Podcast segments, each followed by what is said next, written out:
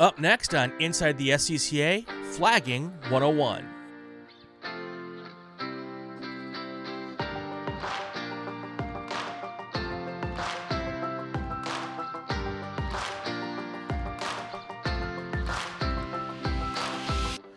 My guest on this episode of Inside the SCCA is, has been flagging for decades. He's the Southeast Administrator for FNC. He's the flag chief for Central Carolina region. He's been to 21 runoffs. Four is the chief, nearly 10 is the assistant chief. He's one of my mentors, a great guy, and a ton of fun to be around. Don Drennon, how are you, sir? Outstanding. And thank you for this opportunity. And thank you for that very kind introduction. It's nice to be here. Well, I, I, I wouldn't say that if I didn't mean it. it's good to t- good to hear from you. Good to talk to you. It's been a while since we've had a chance to catch up. Uh, I think you and I first met back in the 90s at Road Atlanta, is my guess and uh, you were, I think, at that point in time, just a regular old flagger. I don't think you'd gotten in, into the the running of the flagging at events just yet, but uh, uh, that was when I was a young kind of newbie flagger, and uh, you and a couple of other folks took me under their wing and taught me the ways of the world of flagging, and and uh, started a a many many many year um, career as a flagger. It got me to the point where I was actually the flag chief of New York region for a couple years. And it wouldn't happen without folks like you teaching me along the way. And I appreciate that. So today, um, well, first of all, let, us how did you get started in flagging? Let's start with that. Uh, that's a good question. And uh, I think the best way to answer it is through my very dear friend, Ray Marsh. Mm, right. Back in the, uh, oh gosh, I'm afraid to, to actually say this, but it was 1974 and I was in high school. Wow and he he took me to Road Atlanta. I grew up in a southeast dirt track round track racing tradition, and he said, "Oh no, no, no! You you need to come to Road Atlanta." We went to the Can Am there, and I was hooked. I was hooked. Uh, but for years, I was just a fan. Uh, until 1987, when we went to the runoffs with Ray Marsh again, and I was enticed over the fence by the then flag chief of uh, Atlanta region, Todd Malone. The rest is, as they say, history. Yeah, Ray, a, a, a mountain of a man, uh, but the nicest, biggest heart you'll ever meet. Love that guy. Um, we there's stories I could tell, but I can't tell them on this broadcast. and, and I'm, and I'm going to tell you that if you do flagging for a long time, you will have lots of stories that you can tell, many of which you may not want to. So, um, and actually, you make it an excellent point that those years of involvement in the activity are not a coincidence. Uh, it speaks uh, much of the activity that once you get hooked, you just you just love it and you want to be around those people. And it's yeah. not so much the motorsports; it's the extended racing family that you get to be around. Right. You know, that's a theme we've talked about on the podcast over and over again. You know, we show up for the cars and we stay for the family. Um, and uh, you know, my flagging family are some of my best friends to this day. So um, it's just it's it's a great community of people, and and we, that's why you're right. It's it's it's easy. I, I don't want to tell people if you don't want to get hooked, don't come out, but but you will get hooked, and it's because of the great people. So. So we're talking about this thing flagging and communications. Uh, I'm going to guess so so the the 101 series, and I've said this a couple of times, is for um, I, I, think it will be great for people who've done it a long time to kind of maybe get some new ideas or a refresher or a brush up, or if you haven't done it in a while, uh, or for the newest of the new uh, to kind of get into you know whatever it is you've decided you're interested in. And uh, so so there may be people that have found this because they've heard about flagging communications but don't really know what it is. So so let's go right to the bare bones. What is flagging communications flagging and communications consists of four core activities um, we staff the corner posts and race control at the circuit and we do four basic things we observe the activities on the track. We communicate our observations to race control either via radio, landline, or sometimes in written form when we're asked to provide a document about what we may have seen. We signal drivers of oncoming conditions with flags. And sometimes we respond to damaged or disabled vehicles uh, to assist drivers or deal with emergency situations. But that's basically it. That's our four core things observe, communicate, signal, and respond. So, w- when a first time person comes out, you know, it's uh, usually because, or oftentimes because of a um, a friend who's kind of like, I do this, or or I've been to the racetrack and I've seen somebody out on a corner. I'm like, oh, that, that looks interesting. What a lot of people don't understand or don't realize is that at, a, at an SCCA event, and like what you would see on television with IndyCar or Formula One, in most cases there's no there's no cameras. So the only way the people in, in control in race control who are running the event know what's going on on the racetrack is because of the flaggers, right? That is an excellent point. One of your primary responsibilities is to be the eyes of race control and let them know what's going on so that they can make good decisions about keeping the event running safely and on time. And you know that's a that's a skill that we're going to talk about a little bit later to be able to get that communication you know quickly succinctly and sometimes under stress because something big has happened at your corner, and uh, to kind of take a deep breath and, and, and get to that and be able to get that information out properly. So, all right, so uh, here's how we're going to do this. I am the new guy who has allegedly never been to a race before and my buddy or I saw it on TV and I wanted to be part of this, and I'd say to myself, how do I get started? So let's say I've never been to a race before and I've I'm I'm in in the Carolinas and I want to go to a race at Carolina Motorsports Park and become a flagger. How do I sign up? Let's get right to the easy easy stuff off the top. Well, that's the most important part is to find your local circuit, find your local SCCA region and find an event to attend. Uh, the best resource for that is scca.com. It's menu driven. There's a web address where you can click through and find that information. Uh, find uh, your local region, find your local flag chief, uh, drop them an email or even telephone them. Uh, indicate your interest, and that person will be happy to provide you with a racetrack and an event where you can just show up and we'll get you started with the understanding that the event you go to might not be your nearest track uh, because of the scheduling issue.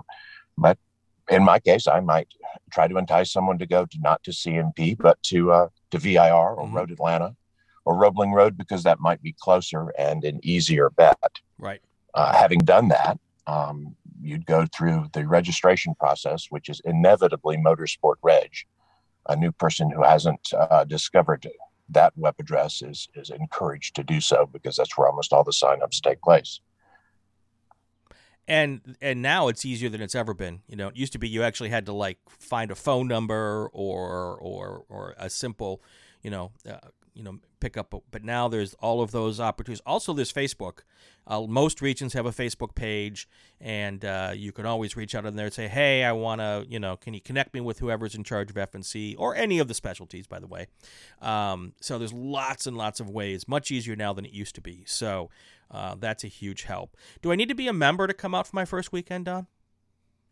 Excellent question. No, you do not. If you are not a member uh, and you would like to try it for a weekend, uh, we will afford you a temporary membership that covers you for the weekend. We need to do that temporary membership for your protection right. so that you're protected by the SCCA liability insurance.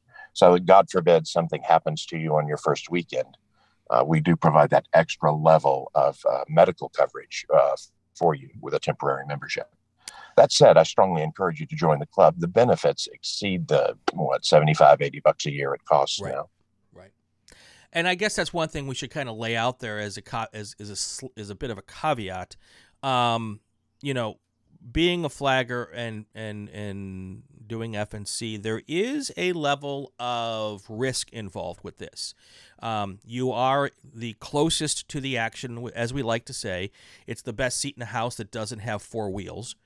Um, but it also puts you in a situation where you know it does happen, unfortunately, on very, very, very rare occasions that you can't get hurt doing this. So, you know, and, and that's usually avoided by having good training and and by us putting flag stations in good places and all of that kind of stuff. But it's it's very rare. But you know, you do have to be um, understand that there is some risk involved. Also, I would suggest that you have to understand with that risk is is you have to be in a certain level of of I guess physical condition to be able to run away if a car is coming to you or run to a car if it's on fire. So, um, you know, being on the corners isn't for everybody, but I will say that a short, round guy like me has the physical capabilities to do it because I have done it for many years. Um, but you do need to be somewhat mobile uh, to be able to get the job done, right? Yeah, absolutely. You do not have to be a triathlete, but you do need to be able to stand on your feet for a fairly long period of time. You're out on a post most of the day. You do get to sit out, sit down between sessions, but you're going to be standing a lot, and that's probably the greatest physical demand you'll face. Right. The uh, the point about the possibility of injury is valid and important to make. Uh, and I, I will not deceive your listeners by suggesting that it never happens. Yeah, it oh, does. It does. But having said that, most of the injuries I've dealt with over the years, the overwhelming majority of them don't involve any kind of race car. It's trip and fall. Uh, it's it's things like that. We had a, a, a minor injury at the Miami uh, GP yesterday from a worker who fell and, and, and hit his head. He's fine. He's back at the circuit but we had to do the medical protocol and take him to the ambulance to the hospital by ambulance. Uh, I, for the first time in 35 years, was injured at a at a hill climb last year. I tripped over a wire. Mm-hmm. That's your most common injury, right. and that's what you have to be careful of. Falling out of a flag station. I can't say any. I don't know anybody who's ever done that, except for myself, maybe. Um, I was attacked by fire ants at Road Atlanta. Uh, ended up uh, almost on a helicopter heading to the hospital because I had an allergic reaction to fire ants. That was not a fun afternoon. But yeah, you're right. 90 99% of flagger injuries have nothing to do with race cars. So that's that's a very valid point. So so I guess that brings us to, and I guess it's a, a really nice segue here. Um, in order to be able to stand on a corner for eight, ten hours a day, and, and much of that day, in all different types of weather conditions, um, it, it's really helped to bring the proper stuff with you to the racetrack. Uh, it will make your experience a thousand percent better if when it's raining you have rain gear, or when it's hot, you have sunscreen, or when it's cold, you have a, gloves and a sweatshirt. So let's kind of go through the the what to bring your first time because you'll never bring everything you need the first time, and your hundredth time you'll bring way more than you need. Oh no, your your tenth time you'll bring way more than you need, and then your hundredth time you'll have pared it down to what you really need. So let's see if we can help people out. Um, first time to the racetrack, what do I wear? Let's start with that. Okay. Um, you'll notice that most flaggers wear some sort of combination of coveralls or white clothing. Uh, some workers wear orange coveralls. For the first timer, you don't have to invest in anything like that. Neutral colored clothing is fine. Nothing that might resemble one of our flags. In other words, nothing red or yellow or black uh, that might uh, be confused for a flag being displayed on the corner post. Uh, blue jeans are fine. Uh, neutral colored shirts are fine. I would wear a long sleeve shirt. You can wear short sleeve shirts in the summer. Many people do. I typically go ahead and wear a long sleeved one for various reasons. Um, comfortable shoes, as you say, you're going to be standing all day. Lots of people wear hiking boots. Some people wear tennis shoes. I've done both and will do both depending on the situation. Sometimes I'll change during the weekend. Um, clothes to suit the temperature of the day with the understanding that weather is a is a changeable issue and sometimes you'll start with warm clothing and have to strip down layers through the course of the day protect yourself from the sun lip balm uh, a wide rimmed hat or a baseball hat is always a good idea um, skin damage is real, mm-hmm. so you should protect yourself from that.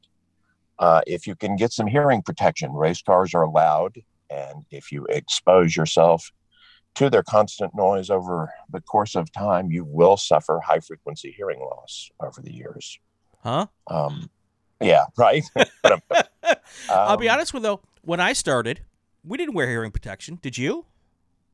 I I only did occasionally. Yeah. Um, some some of the Mazdas, the rotary cars, yeah. are just painfully loud, and if they're out, I would wear it. And yeah, I've got tinnitus now as a result. Mm-hmm. I think. So I, I, always encourage people to wear the hearing protection. Um, yeah, it, the rain it, gear. Oh, go ahead. Yeah, the rain gear is an excellent idea. I'm glad you pointed that out. Pack it. Always pack it. Always bring it. If you don't, it'll rain. And as a lot of first time people don't know, we typically run in bad weather conditions. Rain doesn't shut us down. Right. I know I've forgotten something. What have I forgotten? I think you've covered most of it. Um, you know, I keep you know those clear little ponchos that you can get at the the you know outdoor store. Uh, I keep a couple of those in my my track bag just because inevitably somebody on the corner might be new or may have just forgotten their rain gear. So and and it also is good to cover up your stuff if it's raining. Um, uh, so that's an option. I also keep some foam, you know, earplugs in my track bag for folks who didn't bring stuff. Foam, and, and those are also cool for, for folks who. I, I keep those in my bag because always I will see some kid on the other side of the fence with their parents who have been at the racetrack for the first time and they're having a miserable experience because of the sound. So I can just walk over and hand parents, hey, here's some earplugs for your kid and um, it's always nice to do. And they, they cost like three bucks for twenty packets of them or whatever. Um, the other thing is, what do I use to bring my stuff to the track? Um, I know what I do. What? How, how, do you get your stuff back and forth? What do you What do you take with you to the corners? I've used a couple of different methods over the years. Uh, a popular option is a five gallon plastic bucket. Yep. Uh, I know you've seen that option. That's my you can option. Put most you can put most of your stuff in there uh, and then when you put the lid on, you've got uh, an instant seat that you can use anywhere. The bucket keeps your stuff dry in case it rains. Uh, you can actually buy seat tops for the things, or you can just sit right on the plastic top. That's an excellent option. Uh, the only downside to the bucket, it is a bit cumbersome to schlep around if you have to walk very far to your corner post. Uh, I have also used your basic book bag, mm-hmm. uh, little backpack mm-hmm. that you can buy uh, at uh, Target or any outdoor store. A lot of people use that option. In fact, I have used both. Right. If you have one of those uh, small collapsible uh, either beach chair or lawn chair. Um, not the, like the old school with the, the aluminum or metal frame, but one that um, oh, I guess you could do that if you wanted to. But the ones I like to take to the corner are the ones that that uh, collapse down into what looks like an, a, ginormous sausage. Um, they're pretty compact, um, unless you're really rotund like me. They're not too hard to get in and out of, uh, but they get back and forth, and that will give you a place to sit down during a worker break or between sessions. Because uh, anytime you can get off your feet is you should try to get off your feet, right? That is excellent advice, and I would add to make sure that the portable chair that you select uh, will support your your weight. Uh, I have a little more mass than I used to, and I actually had to upgrade my my portable chair. Exactly, exactly. The last thing I would suggest on is, um, and and it's it's especially if you have special dietary needs. Um, uh, or you like something specific to drink. A lot of m- most uh, most regions will provide you water on the corner. And, uh, and sometimes if it's really hot out, they might get you Gatorade, but there's no guarantees with that. Uh, so I always try to bring some sport, some sort of a sport drink, or I don't do sport drinks anymore. I now have the the the good parts of the sport drink, the electrolytes that I can dump into a bottle of water. It comes in a little tube. It's a it's a pill. It dissolves in a uh, a tablet that dissolves in the water that gives you all the electrolytes that you need to replenish as you're sweating it out of your body. That's a great idea. And if you like energy bars, uh, power bars, granola bars, something to nosh on throughout the morning and then throughout the afternoon, uh, I always recommend that. And also recommend stuff that you've take stuff that you've eaten before that you know won't give you gastro problems. Because once you're on a corner, uh, there's usually a way to get to a restroom, and they're called out here. They're called blue rooms on the West Coast because and funny they're usually green but uh, they, they go to the blue room out east we call them porta potties or porta johns. Uh, that's usually your option at the corners most corners so and i know some people despise going to a porta john um, but uh, but having something to nosh on that won't mess up your tummy is really good to take with you as well. That's an excellent add-on um, and in addition to the other things you can throw in your track bag a roll of toilet paper or some wet wipes. Yep. Not a bad idea. You don't know what's going to be inside that porta john uh, in, in terms of, of equipment. So, a roll of toilet paper is always in my kit bag. So, this is a little more advanced. Um, and you don't necessarily have to bring this on your first race weekend, but if you're really gung ho, uh, the three things we haven't talked about, um, and I would say two of them are pretty important. Um, one is a whistle so that you can get the attention of somebody somewhere not close to you. Um, the second one is uh, some sort of gloves. It can be regular, you know, uh, construction work gloves. I like the mechanics gloves. I find those to be really comfortable to wear for a long period of time. Uh, also, uh, some people like driver's gloves. There's a little bit of fire protection in case you put, have to put your hands in a car to maybe pull a driver out if a car is on fire, which is rare these days, thank God, because of fuel cells. But on occasion, it happens. Uh, and if you're gonna if you're gonna make the decision to help in that manner, having some driving gloves is not a bad idea. Um, I've also seen people use garden gloves, lots of different options, but gloves are really important. And the other thing is, things you might pick up are either sharp or hot. You know, if there's crash damage and you're going to pick up stuff off the track to clear the track, um, that stuff is always either hot or sharp in my in my experience. So having the gloves is real important there. And then the last thing is, and again, it's rare that we need it, but if you have some sort of a pocket knife or seatbelt cutters, there's actually a tool, a seatbelt cutter, that can be used in an extreme of need to help get a driver out. Uh, that's another something you might want to consider, right?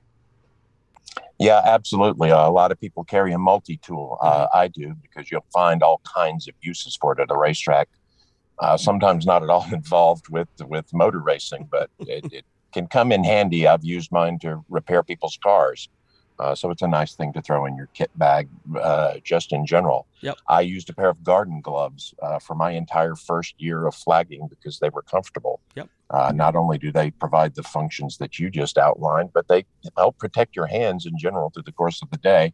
Uh, especially on a cold day. If it's going to be super cold outside, uh, you might want to grab some of those chemical hand warmers to bring with you.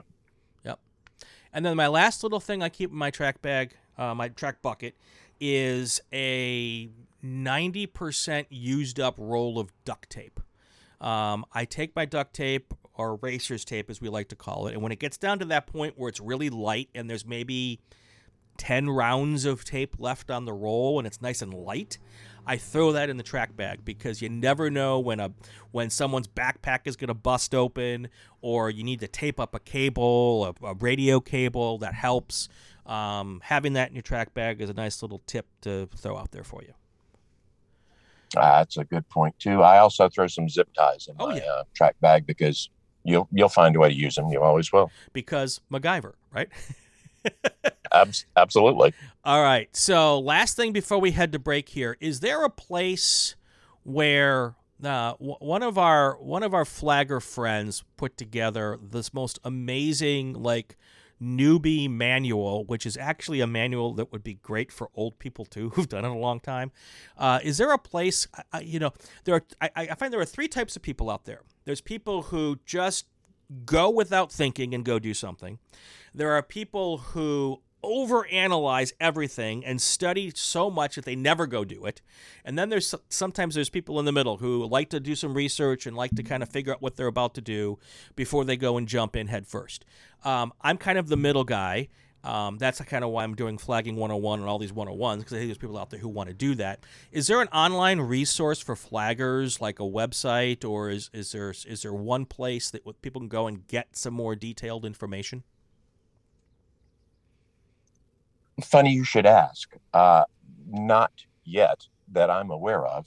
There's a couple of individual people who've done things. However, your club has uh, rolled out a learning management system. And very soon, that LMS is going to include flagging information for both new and advanced peoples to uh, to uh, advance their skill set or get involved. Uh, we're still working on the early stages of that, but it's going to happen and hopefully soon. I can't give you a timeline on it yet uh, because the it's still in the very early stages of development, but it's going to happen. Wow, breaking news right here on Inside the SCCA. That's and I I'm pretty cl- clicked into the club and I didn't even know that was coming. So that's awesome. We're going to have to do a podcast on that when the time comes. Uh, really cool. All right, so so Don, hang with me here. We're going to take a quick break. And when we come back, we're going to talk about what, what you're going to find when you roll up to the racetrack on your first day. We'll do that when we come back. I'm Brian Belansky. He's Don Drennon, and this is Inside the SCCA. I'm Dorsey Schroeder, and when I'm on my way to Embrace, I'll listen to the SCCA podcast Inside the Short Bus. Would you like to hear Inside the SCCA live from the runoffs? We're planning to do nine shows from the runoffs, and eight of them will be live. We'll start each race day with breakfast at the runoffs. During lunch, we'll do our version of a halftime show. Then we'll end the day with runoffs after dark. If you have a racing related business, this is a great opportunity to reach your customers or congratulate them on getting to the big show. Maybe wish them luck. Drivers, here's your chance to thank your sponsors. Rates are very reasonable. For more info, send an email to Racing Wire Network, all one word, at gmail.com. If you lock in your ads by July 1st, there's a 10% discount. We'll have that email address in the show notes.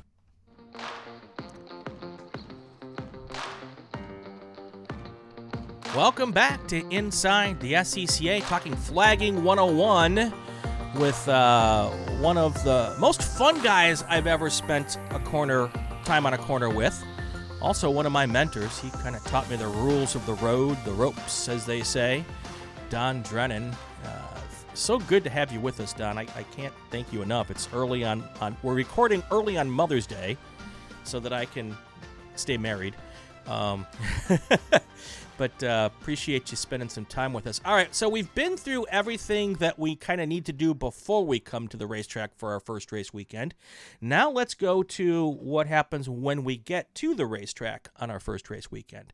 So we show up either Friday night before to pre-register, or usually the new person shows up on Saturday morning. Uh, the first thing we do is uh, well, let's go with your scenario of uh, Saturday morning. Let's find out the registration hours. Yep. And find out what time the flag uh, meeting is going to be held at, uh, and where that's going to be. That information should be provided to you in advance. So you will arrive at the racetrack, and there will be a registration building inevitably. Uh, try to get that information in advance so that you don't have to look for it you'll go up to the window and you will present yourself uh, with some sort of picture ID. If you're an SCCA member, uh, do that. If not, explain to the friendly registrar uh, that you are here to, to start flagging uh, and ask if they will help you through that process. They will provide you with whatever kind of credentials that you need and point you the right way to go to find the flag chief and the meeting. Uh, there will be a usually brief uh, morning meeting uh, of all the FNC staff, uh, where be warned, you're going to be embarrassed, at least at one of mine, because you're a new person and I'm definitely going to introduce you to everybody uh, so that everyone can meet you. That's just something I do. Um, at that point, the meeting will be broken up and assignments will be made. In an ideal world, uh, you'll be paired with a mentor, uh, someone who's good at training people, knows the ropes uh, and who will take you under his or her wing and take you out to a corner post where you'll set up and spend the day. Right.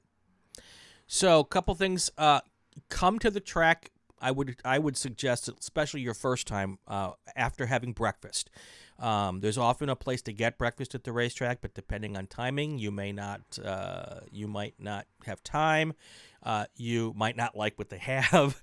Um, and some tracks don't open up for breakfast. That's pretty rare these days. There's usually some sort of a cafe that you can run into and grab something. But I usually try to come at least the first time to a track fed or at least with whatever I'm going to have for breakfast. Uh, that's a really good thing. And I would also suggest if you're especially um, you know ask the person before the person you talk to before you come to the track just double check whether or not the region provides lunch for you. Um, most do. I, I, don't know many that don't. Uh, but just in case you know uh, if they don't you want to make sure you're going to have that with you when you get to the racetrack. Um, so there's that. So flag meeting they've given the assignments. Uh, you're going to go to, uh, and hopefully, well, I, I don't know many regions that would put any new person on a corner by themselves. So find the person who is also, you know, if they say, you know, uh, B- Bob Jones, you're, you're the new person, you're going to go to turn three. And also with turn three is Don Drennon. Find Don Drennon. Find that person.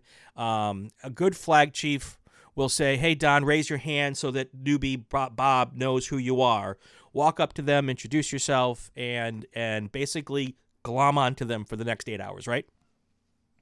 Yeah, pretty much. You're going to be shadowing that person, and they're going to provide you with the basics to get through your first day. All right. All right. So we get to the corner. Uh, usually, you'll either you may drive to the corner, and if you have to do that, follow your buddy to the corner so you know how to get there. Uh, uh sometimes there's no way to park at the corner, so you'll be taken there in usually the back of a pickup truck or some other manner.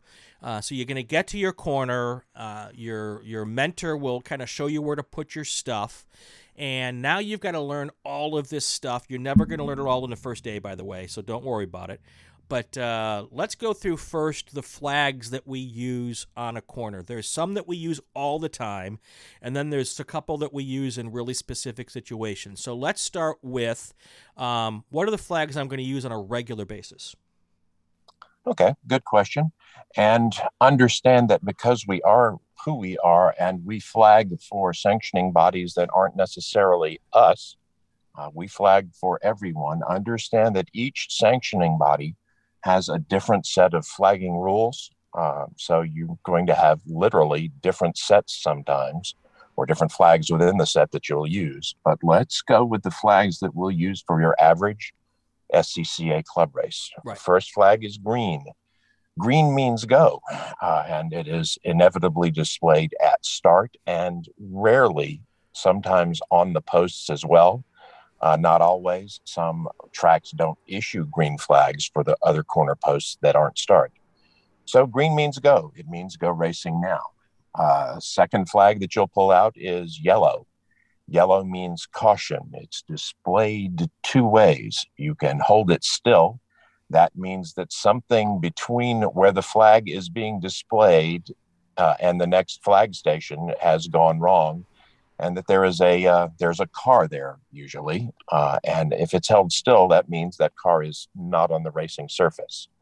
If you see the yellow flag being waved, that means there is great danger. You must slow down uh, there's probably a car on the road between you and the next station. And I'll pause there because you might, might want to add something. Well, I would say it, it, it, doesn't necessarily have to be a car. It, it, it can be it can be a human.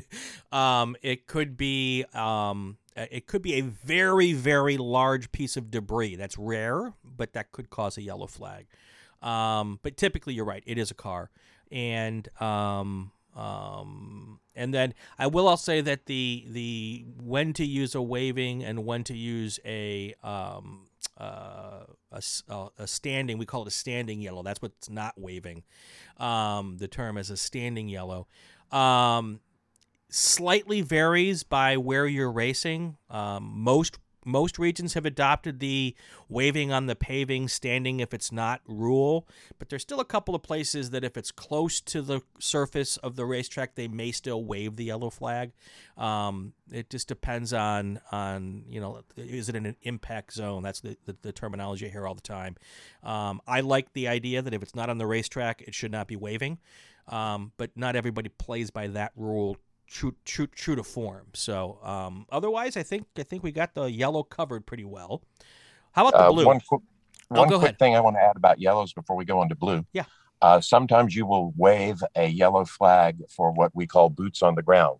Some emergency vehicle crews uh, at circuits insist that if they're on the scene and out of their vehicle, no matter where they're at, right. Uh, you display a waving yellow flag to cover that scenario. And of course, we honor that request. Sure. Uh, sure blue flags. Well, actually, before we get to blue, how about two yellows? Uh, two yellows, good. I can't believe we forgot that. Two uh, yellows is a full course yellow displayed on the uh, pace lap and any subsequent pace laps. Sometimes there are more than one.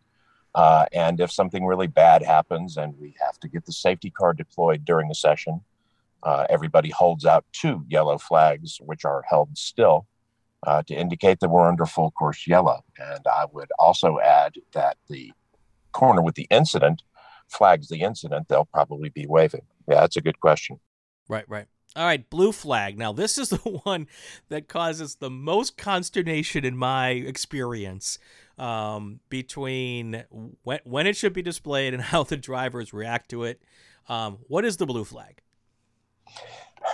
Overtaking flag, passing flag, uh, it is the hardest one to use. I can tell you the criteria that I apply and the way I was trained, and I, I think it's the best way to to approach it. Uh, I use it to indicate to someone that a much faster car is approaching you and is going to overtake you. Um, if two cars are racing for position, I don't show a blue flag. They're racing for position. Even though somebody might be getting ready to make a move, I usually reserve it for lap traffic scenarios. Right. Now, it's easy to do during a race, but during a practice or quality session, a little harder. Um, understand that your display of the blue flag doesn't require the driver to whom the flag is being displayed to do anything. And the uh, SCCA inf- does not, correct. Yeah, it's just an information flag. Uh, heads up, somebody's eating you up. You might want to know. The standard is, however, for the overtaken driver, the slower car, to point the faster car around by which on which side they should be passed on. Uh, but they're they're not required to do that in SCCA club racing. Uh, there are some pro sanctioning bodies uh, that take a sterner approach to that. Correct, correct. Um, and and it's really a skill that you will not learn the first weekend uh, as to how to properly apply the blue flag. It's harder in a practice and qualifying session because people don't go out in the order of their speed. Um, you, you, might not. Uh, you might not. Um, uh, you, you have to learn the, the the approaching speeds of the cars, and that's something that over time you will get. Uh, it's not something that anyone masters on their first race weekend. Um, and the other thing that we have in the SCCA, which a lot of sanctioning bodies don't have, um, some IMSA does, but we have mixed class racing. So you're going to have cars that are slow, like a B spec Honda Fit, in the same class with uh, much faster cars, like um, um, I don't know, a, a, production, you know, a, a production car like a, a you know a Spitfire or something like that with a lot more speed and techno- and and and preparation into it, and knowing how to flag that is is something you'll also have to learn. Uh, it's easier during the race though, right? Because they start in the right order, and you don't blue flag people who are racing for position, right? That is an excellent point. During a race, if you've seen me blue flag, I don't even pick it up. I leave it you know, on the ground or leaning against the corner post for the first two laps and I don't pick the thing up until the uh, back markers start to get lapped uh, by the leaders. Right. A couple of other quick things about blue flagging. First of all, you're going to get one wrong. You're going to blue flag somebody that shouldn't have been blue flagged. it's inevitable. Don't torture yourself over it. Just remember what you did and why and learn from that. You're going to fail to blue flag someone who should have been blue flagged. Same reaction. Yep. Don't torture yourself. Just, okay, I should have blue flagged that guy. And just, just remember it next time. A good standard for starter starting blue flaggers is find the slowest two or three cars out there. They're usually pretty easy to pick out. Anybody who comes up behind those very slow cars is going to be faster. Blue flag those two or three slowest cars. Right. Find the two or three fastest people. Anybody they come up behind, they're going to be putting a lap down. Blue flag them. Everybody else, yeah, you're going to probably fail to blue flag uh, the guy who's in P25 who's going a lap down to the guy who's in P15, yeah, that's all right. Yeah, you, especially in a field of spec racers or Miatas, it can be hard to pick them out of the mess. Absolutely, absolutely.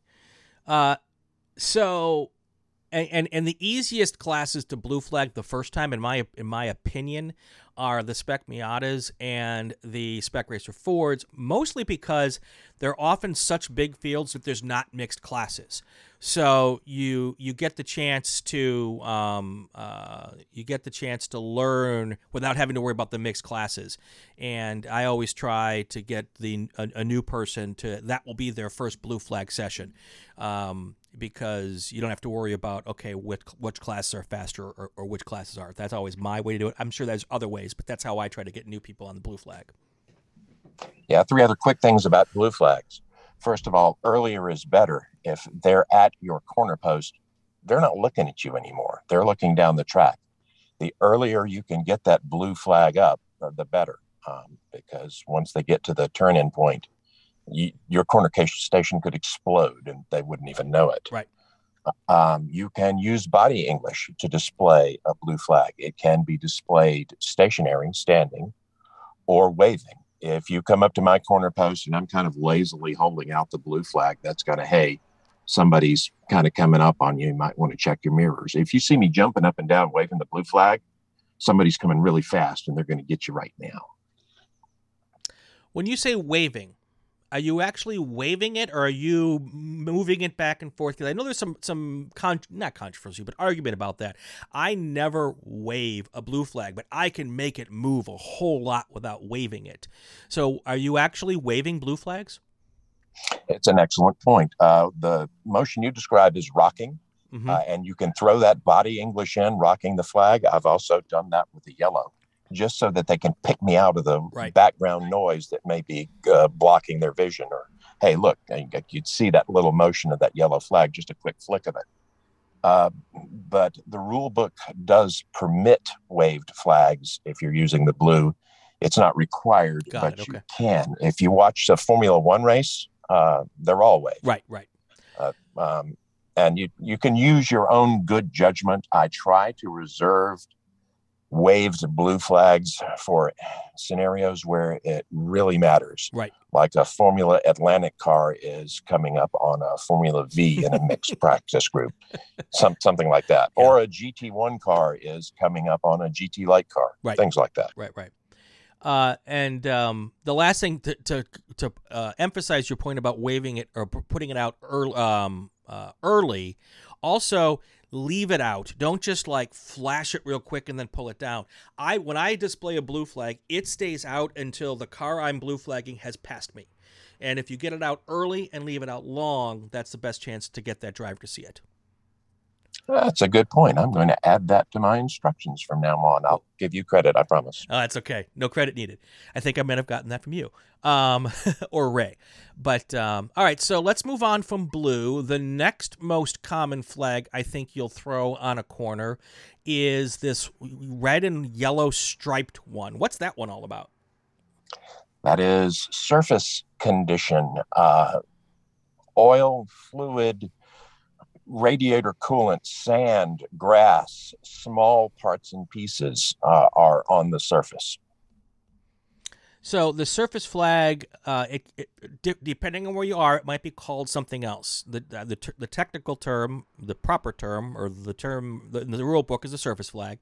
Uh, someone might say throw, put out the oil flag or the debris flag. So just same same names, different flag. Um, and and that's typically put out for a lap or two, unless it's something well, especially if it's something really big, because once they see it, they're going to know it's there, right?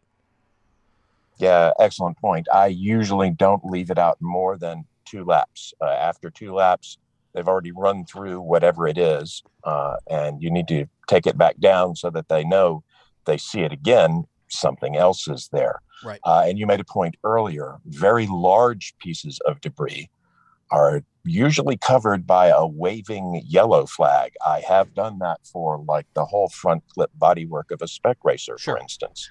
Uh, something that would cause you to massively crash if you hit it, yeah, you cover those with a with the appropriate waving yellow flag. Right. Another flag that we'll have on every station is a white flag. Now, if you're fans of NASCAR or IndyCar oval racing, most think that that means last lap of a race, and we do do that at start finish. But on the corners, what's why are we waving a white flag? White flags are for slow moving vehicles that are much below race speed. Could be a race car, could be a wrecker, could be a fire truck or ambulance, but this the same condition applies. It's for somebody who is moving at well below race speed. Uh, you display the white flag to cover those slow moving vehicles for two stations. For instance, if you were at post five, you would put up the white flag when the slow vehicle goes by you. When the vehicle is at post seven or so, you take it back down with the understanding that sometimes they get going again and they get back um, up to speed. Uh, the other point, and this is a pet peeve of mine, and I have I'm glad for this opportunity to to put this on blast. If you're covering an emergency vehicle with a white flag that's moving slow, that's great when that emergency vehicle stops moving, yep. your white flag comes down and you cover that emergency vehicle with the appropriate yellow. Right. If it's on the track, it's going to get a waving yellow. If it's off the track, it'll probably get a standing unless you're working with a sanctioning body or a racetrack that requires a waving yellow for anybody boots on the ground. So, very, very good advice. And I agree with you 100% on that pet peeve. Drives me nuts. Um, we have a black flag at our corners. Um, the only time you're going to use it at most corners is uh, when the session has to be terminated for any reason. Um, you use the black flag at all posts, you'll hear a call over the net that says black flag all. Everybody shows a black flag. The uh, start stand and the black flag station hold out a sign that says all that means something bad has happened and everybody needs to come into the pits at their next opportunity. Right. The uh, black flag and start station will use just the black flag and a number board to get miscreants to report to pit road when they've when they've done something naughty. There you go. And there's there's uh, usually at most tracks there's there's two locations for that. One is at start finish, the start stand, and then usually there's a, a, what they call a black flag station, and that is the only place on the corners that would put up the number board, and uh, and and usually that they try to make sure that there's two people on that station so that um, someone can hold the number board and someone can can th- show the black flag. Um, one misconception about the black flag, and I hear this all the time, is you know racing under the black flag. So so the black flags tells drivers to go to the pits immediately. While there's no more racing going on under the black flag, there's nothing in the rules that says that a car has to slow down when it sees the black flag. And I hear people calling that in all the time. You know, car number 15 didn't slow down for the black flag. Well, while you would think they should, and they there's no reason not to, they don't have to. So don't worry about calling that in unless they do something horribly dangerous, right? Absolutely. And yeah, I hear it, if not every weekend, frequently. People get uh, fairly jacked up because people are overtaking under the black flag. It is not forbidden to do so. Right. Another quick point about the black flag it may also be displayed furled uh, to notify a miscreant that while they don't have to come in for misbehaving, we're watching you. That's yep. done by taking the furled black flag and shaking it literally at a at a at a an offending driver and displaying their number board. Right. Uh, they don't have to come in now. That's just a hey, you're messing up, and we're watching. Most places will only do that at the start line, though, right? Uh, as a rule, yes, that way that, that it won't be misunderstood. Right. Um, and you'd be shocked at how many drivers don't know what that means and come into the pits anyway. uh, I digress, though. All right, so there's one more flag that should be on the corners, and it's the flag that we hope we never have to use, um, and that's the red flag, right? Yep, and red means exactly what you think it means. It means stop. However, it doesn't mean they have to see the red flag and slam on their brakes and come to an immediate stop. What we want drivers to do when they see the red flag is roll off the gas, roll onto the brake, and come to a gradual controlled stop, pulled over to one side or the other of the pavement, still on the pavement, but not in the middle, please, so that if we need to get emergency vehicles through, we can do so. Right. Uh, sometimes it takes them a station or two to roll off the gas and get on the brake and get stopped. Sometimes they'll run through another red flag. There's no reason to freak out when that happens as long as they eventually get to a stop. Right. And usually the red flag is displayed for, in my experience, two reasons. Um, the most common is because there's some sort of incident with a whole lot of, of track blockage so that a black flag wouldn't work because there's no place for cars to go to get to the pits uh, safely without having to drive off the racetrack. And you don't want to add to an incident by having cars drive off the racetrack and maybe get stuck or whatever. So that's the most common use of the red flag. Uh, the second most common use is, and it doesn't happen with us very often because we typically race in the rain. Uh, but if the weather has gotten so bad that it's no longer safe, uh, to drive, or that a corner station can't see to the next corner station to be able to tell race control what's happened, will red flag a race for that situation to get the cars in. Uh, but typically, even with that, it's a black flag all and not a red flag, right? Uh, correct. And when the situation that caused the red flag has been resolved sufficiently to bring people in, the recovery from a red flag is typically a switch from red to black flag all to Correct. get everybody into the pits because they're going to have to reset. Right. And if it's been a red flag, th- this is another thing that's kind of, uh, and they've stopped and turned off their cars, they may not get their cars started when it goes black flag all. So that may become another situation you've got to deal with as a corner worker. So, um, all right. So I think we've pretty much covered the flags, right? I think that's all of them. Okay. So now there's a little dance that we do. I call it the dance. Um, and and in a perfect situation, you've got at least two people on a corner. And and let's talk briefly about the dance because we've got to get to communicating and response and hand signals, and we're we're going to go well over our hour here, I think. But uh, talk about the dance with me just a little bit. When uh, when you're on the corner and you're not displaying anything other than a yellow or a blue flag, how does the dance work?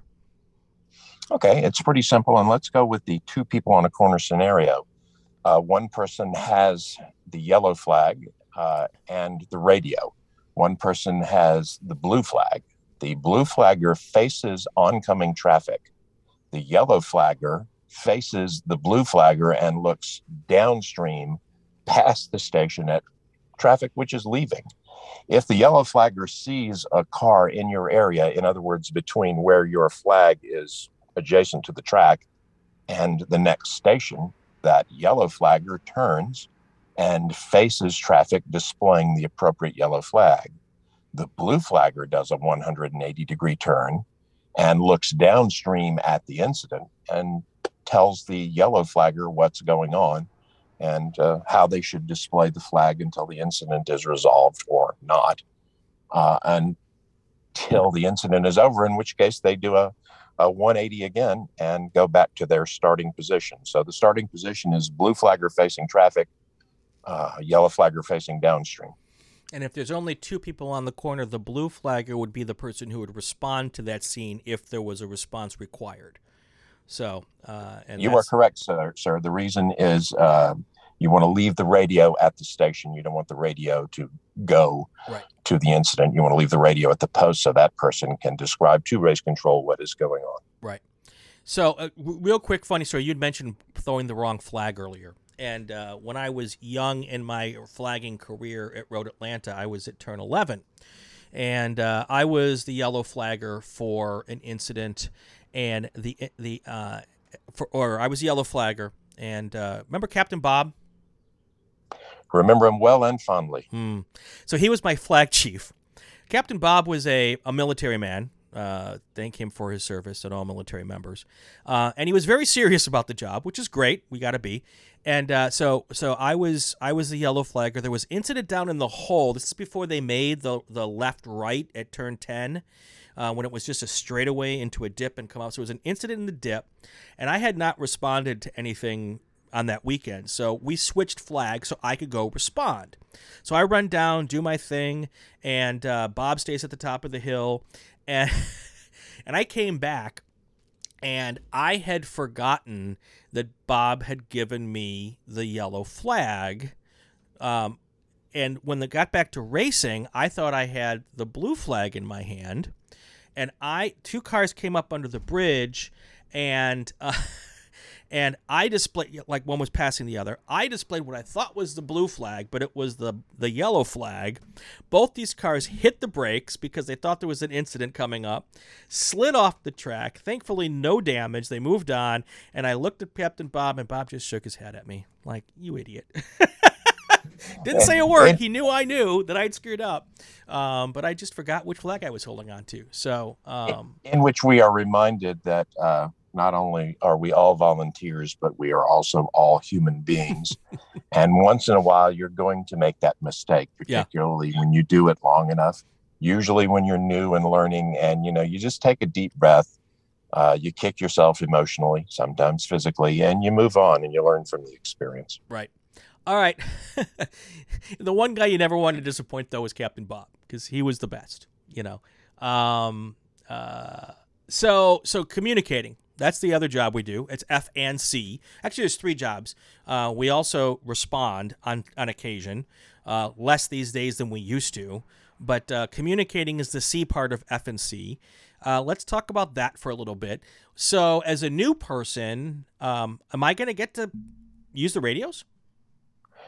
Uh, if if we can make that happen, if you are if you're willing to do so, a lot of people are a little gun shy about learning to use the com equipment. Right.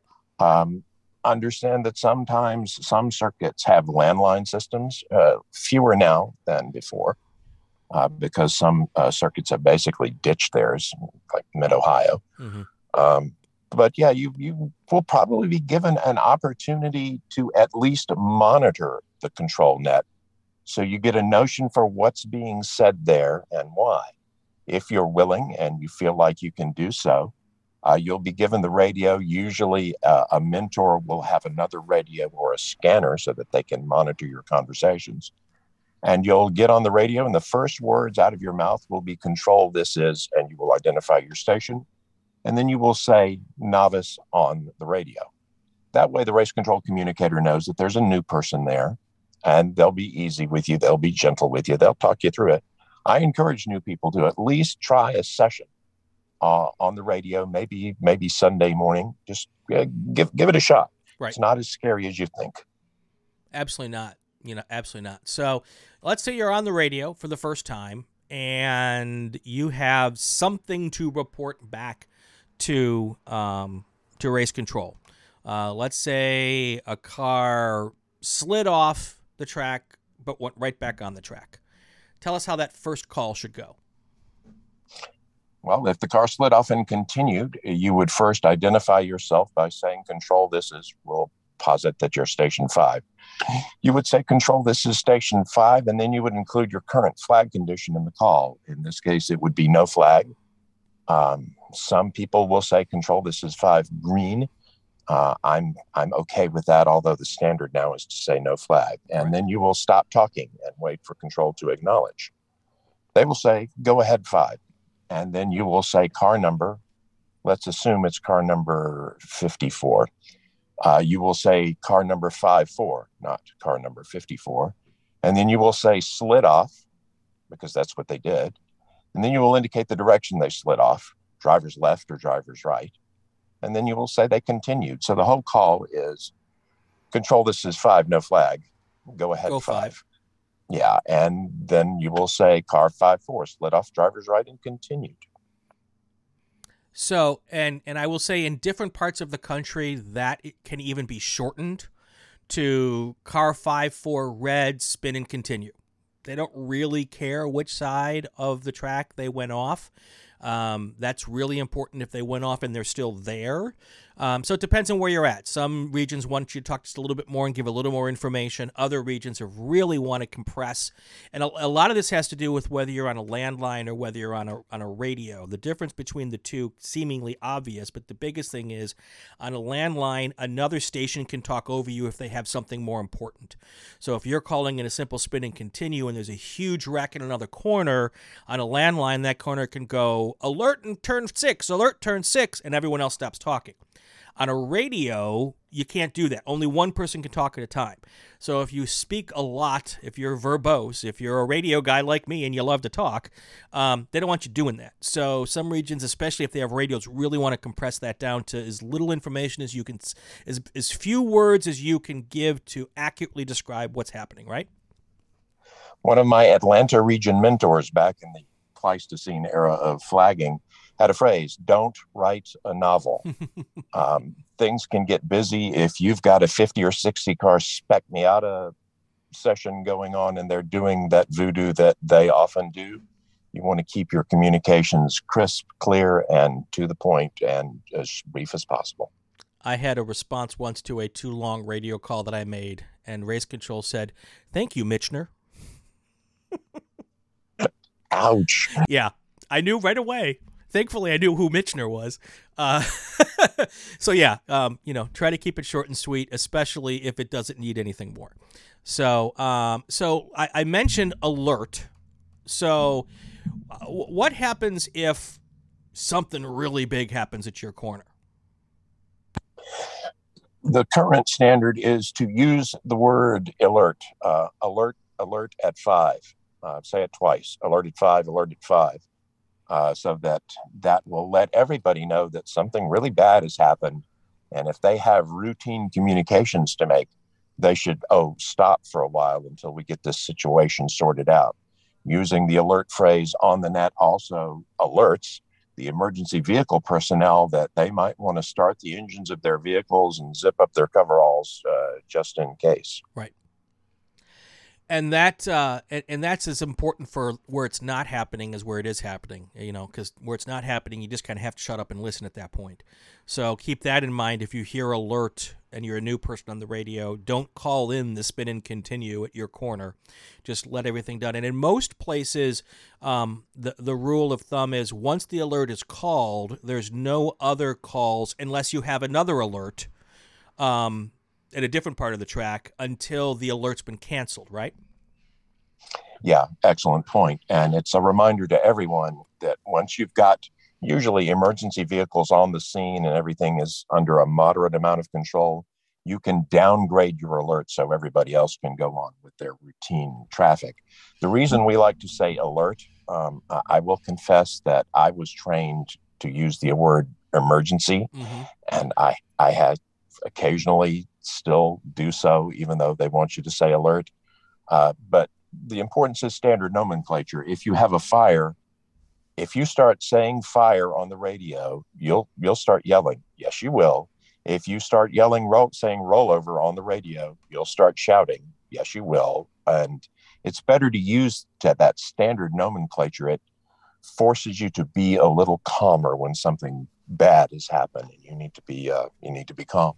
Right and the thing to remember, and it's hard to, because when when the the the caca is hitting the rotating oscillator, it's hard to be calm. Uh, the thing I try to remember is, especially right at the start, only say what's really important. You don't have to give the whole description of the incident. Um, you know, you can say simply, "We have a car upside down. We need emergency now." That's exactly the information race control needs immediately. You don't have to talk about how it happened, what else is going on. Um, just what you need immediately right now. Collect your thoughts. And then at some point in time, race control will come back to you and ask you, okay, can you tell us how this all happened? Um, when you've been calm and the people are on the scene and all that kind of stuff, right? Yeah, absolutely. Uh, they'll usually come back to you later for the long form version of, of what happened.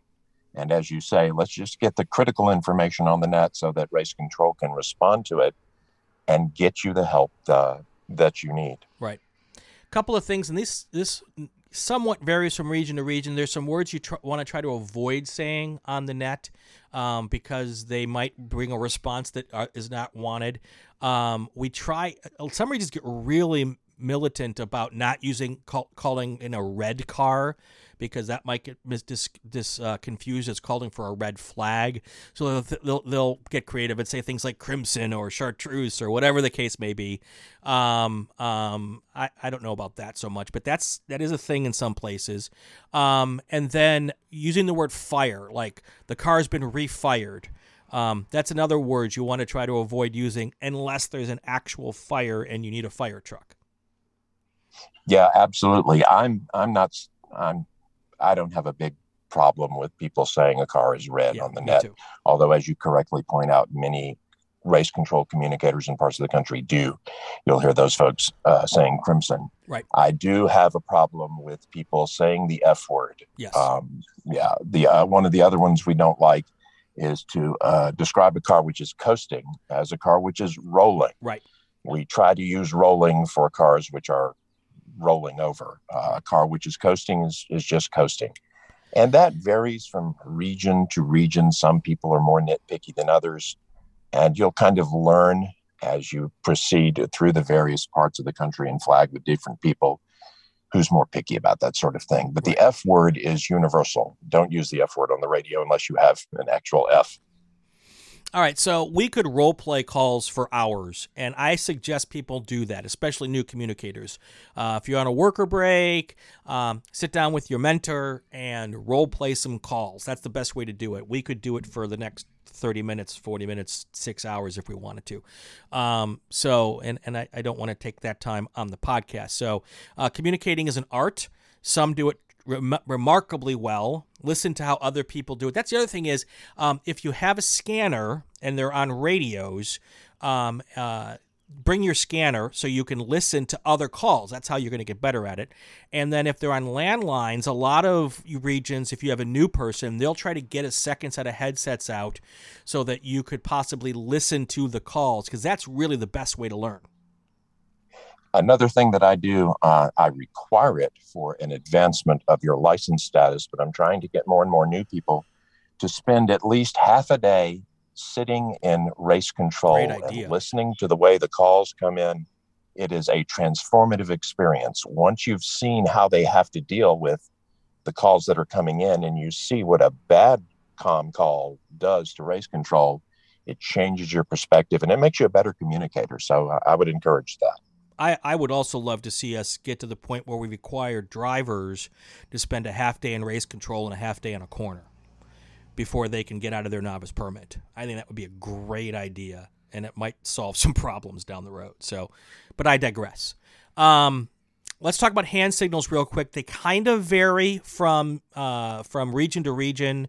Um, but there are some standard ones. I don't want to go through them now, but you should know that there are hand signals, uh, and and usually that's from for to be able to communicate from someone who's responded to an incident back to the person with a radio what is needed, so that the person with the radio or the headset can then tell race control what's needed. So there's there's hand signals for a wrecker. It's kind of holding your arm up like the W and Y and YMCA, except there's no W in YMCA.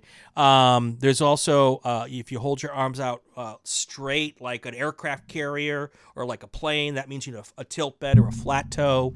Um, um, if, if, you hold your arms up like a like an O, that's oil or debris on the track. Um, those are the most common ones. Uh, there's an A kind of hold your hands up like the A in YMCA for ambulance. I think those are the most common ones. Uh, then there's also some really cool ones for like what you want for lunch. If you grab your your butt, you want ham because you want ham hocks. I mean, I, I digress. Um, but uh, but yeah, so there are some hand signals. Talk with your mentor about those. Our dear friend Mo Overstreet uh, came up with uh, some little pictograms to describe these. Uh, I I apologize, I don't have the web address. They're out there online. Uh, I'll bet if you Google the phrase Mo Overstreet hand signals, I'll bet you'll get a hit on it. Yep. It's also it's also available through the filing cabinet on scca.com and resources and I will put uh, the links to those in the show notes. So don't pull over on the road to write down Mo Overstreet. Um, his actually website, if it's still up, was the website I was kind of hoping you would you would mention when I asked if there was a place to do homework. Uh, Mo has been doing this for long, long time. Does all of the pro races, and uh, w- one of the the best flagger teachers out there. If you ever get a chance to go to a race and learn from Mo, he is top top notch. Um, and his website, if it's still up, is fantastic. So um, good stuff there. Good stuff there. Um, I think we've co- oh response. Gosh, how can I forget that? Let's talk for a second about playing in traffic, and I say that with a kind of a a, a, a wry grin because a lot of places we don't do that much anymore. But uh, at a regional event that's just an SCCA event, you know, there are still some opportunities at, at many racetracks to respond and as a new person, that can be really, really intimidating. And if not done properly, it can be dangerous. So, how do we respond? Uh, excellent point. And it's true that uh, at many racetracks and some sanctioning bodies forbid us to leave the relative safety of the corner post. That's fine. It's it's their party. They they rented the dance hall and hired the band, and we're going to dance to their tune. However, if you are permitted to do so, uh, you may. I would ask our new people and even our more experienced people to not hesitate to speak up if they don't feel comfortable doing that. If you do not feel comfortable going to a damaged or disabled race car, you don't have to do it. All I ask is that you let us know in advance, nah, man, I, I ain't going to do that. That's fine. That's no problem. We'll work around that. Okay, let's assume that you're okay with doing that. The first thing you need to do is ask yourself a question before you go to a damaged or disabled race car Is this trip necessary? If I'm going out there, uh, will I be able to accomplish anything meaningful? Our friend Ben Tyler, the North Carolina region flag chief, uh, has a good way of putting it. If are you going to be able to accomplish anything at that car once you get there? If the answer is no, I wouldn't bother to go. Uh, if you feel like you need to go, let's say you're you need to get out there because you're worried that the driver might be injured, you need to go there.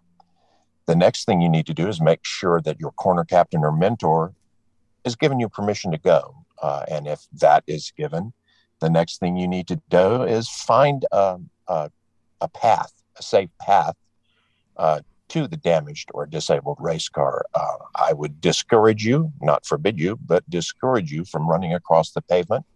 But sometimes you have to. Once yep. you arrive at the car, where you have taken the fire bottle that's by the station with you all the way to the car, because we've all forgot to do so, right? Mm-hmm. Uh, take the fire extinguisher with you, position the car between you and traffic, and then accomplish whatever mission you went there to do. We're determining if the driver is not injured.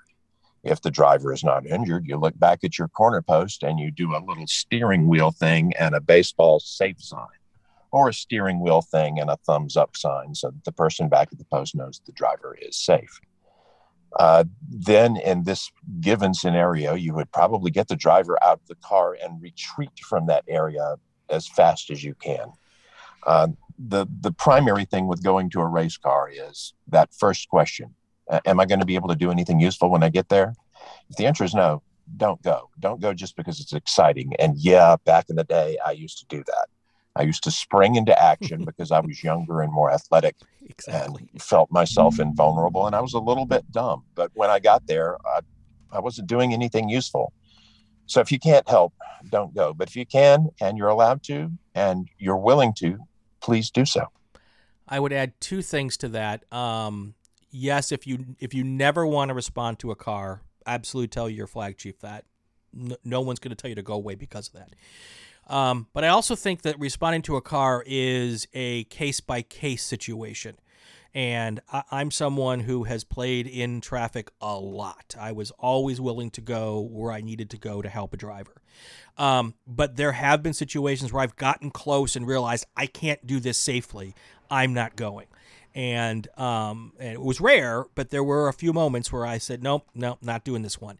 So if that's also okay you know your safety is the most important. So don't don't hesitate to feel like you are compelled to go.